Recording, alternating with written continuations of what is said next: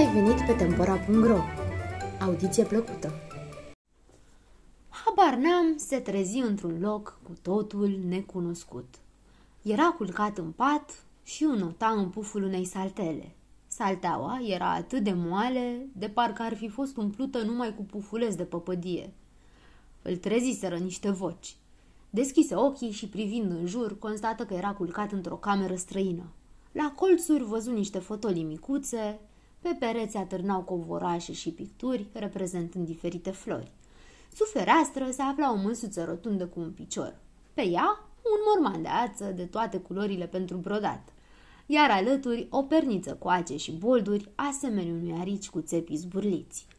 Mai încolo se găsea un birou cu toate cele necesare pentru scris. Alături era biblioteca. Pe cel mai depărtat perete, lângă ușă, o oglindă mare. Iar în fața oglinzii stăteau două prichinduțe și discutau. Una purta o rochie albastră din mătase strălucitoare, cu un cordon din același material legat la spate cu o fundă. Prichinduța avea ochi albaștri și părul de culoare închisă, împletit într-o coadă lungă. Cealaltă purta o rochie pestriță cu floricele trandafirii și violete. Părul blond, aproape alb, îi cădea în valuri pe umeri. Își tot potrivea în oglindă pălăria, în timp ce gura nu îi tăcea o clipă. Ce pălărie nesuferită! Oricum o pui, tot degeaba. Aș fi vrut să-mi fac o pălărie cu boruri largi, însă nu mi-a ajuns materialul. Așa ca ești înguste. Ori pălăria cu boruri înguste îmi face fața rotundă, ce, ceea ce nu, nu e prea frumos. Îi sprăvește odată cu învârtitul ăsta în fața oglinzii. Nu pot suferi când cineva se tot învârtește în fața oglinzii, spuse prichinduța cu ochii albaștri. Păi atunci de ce au fost născocite oglinzile, după părerea ta? îi răspunse cea cu părul blond. Așezându-și pălăria mult spre ceafă, ea își dădu capul pe spate și, mijindu-și ochii, începu să se examineze în oglindă. Habar n-am, găsi asta foarte caragios. El pufni, neputându stăpâni râsul. Îndată, prichinduța cu părul blond sări de la oglindă și-și întoarse bănuitoare privirile spre habar n-am. Însă aceasta, acesta închise ochii și se prefăcu că doarme. El le auzi pe cele două prichinduțe cum, străduindu-se să nu bocănească cu tocurile, se apropiară de pat și se opriră lângă el. Mi s-a părut că a vorbit, auzi habar n-am în șoaptă. Se vede că mi s-a năzărit pur și simplu. Oare când o să se trezească? De ieri zace fără cunoștință. Celălalt glas răspunse. Mierinana nu mi-a poruncit să-l trezesc. Mi-a spus o chem de îndată ce se va trezi singur. Ce fel de mierinana mai e și asta? Se gândi habar n-am, dar nu lăsă să se înțeleagă că au de discuția lor. Ce prichindel viteaz! Se porniră din nou șaptele. Îți stă mintea în loc. A zburat cu balonul. Când auzi că îi se spune viteaz, gura lui habar n-am se lăți singură până aproape de urechi. Însă, brusc, el își dădu seama la timp și își reținu zâmbetul. O să vii mai târziu când se va trezi, continuă vocea. Tare aș vrea să-l întreb despre balon, dar dacă a suferit o comoție cerebrală. Nici pomeneală, gândi habar n-am. N-am suferit niciun fel de comoție cerebrală. Prichinduța cu părul blond își luă rămas bun și plecă. În odaie se făcu liniște. Habar n-am rămas încă multă vreme cu ochii închiși, ciulindu-și urechile. În sfârșit deschise un ochi și văzu a plecat asupra sa capul prichinduței cu ochii albaștri.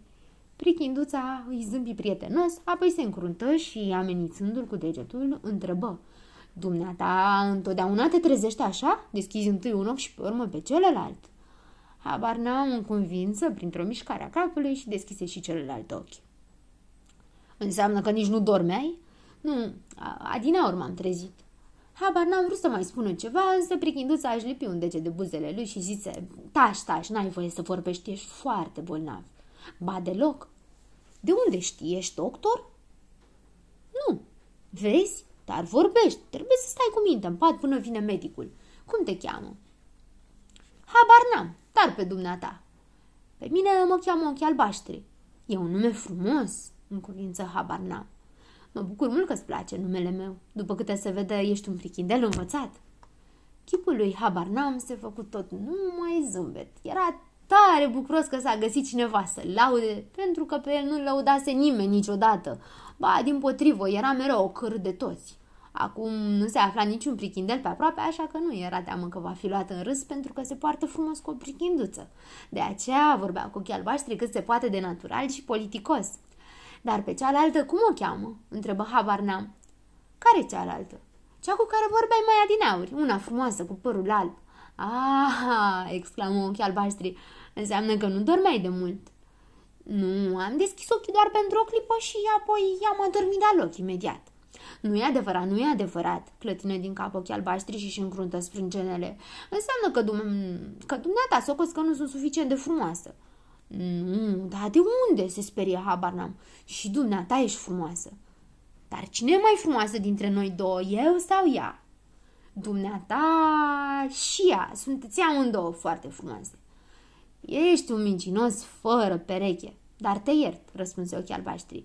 Pe frumoasa dumitale o cheamă Fuldenea. Ai să o mai vezi. Și acum, gata, e primejdios să vorbești prea mult. Stai acolo liniștit și să nu-ți treacă prin minte să te ridici din pat. Mă duc să o chem pe Mierinana. Cine-i Mierinana asta? Mierinana e medicul nostru. Ea o să te trateze...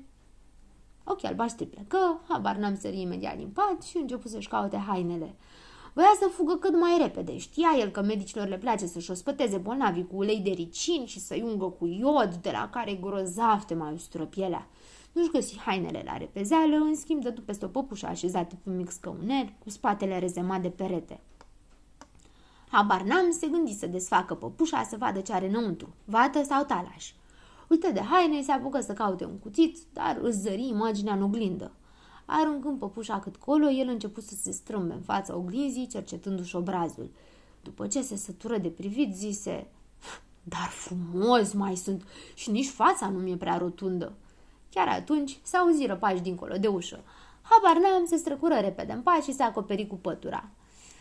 Intrare în odaie ochi albaștri cu o altă prichinduță îmbrăcată în halat alb, bonet albă și ținând în mână un mic uh, geamantănaș cafeniu. Prichinduța avea obrajii dolofan trandafirii.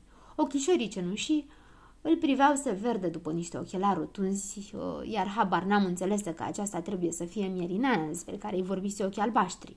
Mierinana trase un scaun lângă pat, își puse geamantănașul pe scaun și, clătinând din cap, spuse – Ah, prichindei ăștia, mereu născocesc tot felul de șoti. Spune-mi, te rog, ce nevoie avea să zburați cu balonul? Taci, taci, știu ce o să-mi răspunzi, că nu mai faci. Așa spun toți prichindei voștri și după aceea se apucă de alte năzdrăvănii. Mierinana deschise geamantănașul și în odaie se răspândi pe îndată un miros de iod sau de alt medicament. Habar n-am, se ghemui înfricoșat, iar Mierinana se întoarse spre el și zise, ridică-te, bolnavule. Habar n-am vrut să se dea jos din pat. Nu trebuie să cobori din pat, bolnavule, spuse cu severitate Mierinana. Ți-am cerut doar să te așezi. Habar n-am strânse din numeri și se așeză turcește pe pat. Nu trebuie să strângi din numeri, bolnavule, nu iertă Mierinana. Scoate limba. De ce? Scoate limba, haide, așa trebuie. Habar n-am scoase limba. Spune A. A lungi habar n-am. Mierinana scoase din geamantănaș un mic cornet de lemn pe care îl lipi de pieptul lui habar n-am. Respiră profund, bolnavule. Habar n-am început să pufăie ca o locomotivă. Acum nu respira. O lungi habar n-am cu tremurându-se de râs. De ce râs, bolnavule? Mi se pare că n-am spus nimic hazliu. Păi, cum se poate să nu mai respir? Întrebă habar n-am, continuând să chicotească. Să nu mai respiri, într-adevăr, nu se poate, dar să ții pentru un minut respirația, ei, asta poți. Pot, se învoi habar n-am și ținu respirația. După ce le examină, Mierinana se așeză la masă și începu să scrie o rețetă. Bolnavul, dumitale, are o vânătaie pe umăr, spuse ea către ochii albaștri. Du-te la farmacie să-ți dea un plasture cu miere. Tai o bucățică de plasture și aplică-l pe umărul bolnavului. Și nu-i permite să se dea jos din pat. E în stare să spargă toată vesela. Ba să mai spargă și capul cuiva. Față de prichindei trebuie să arăți mai multă severitate. Mierinana își ascunse în geamantănaș micul său cornet și aruncând încă o privire severă spre habar n-am, ieși din odaie.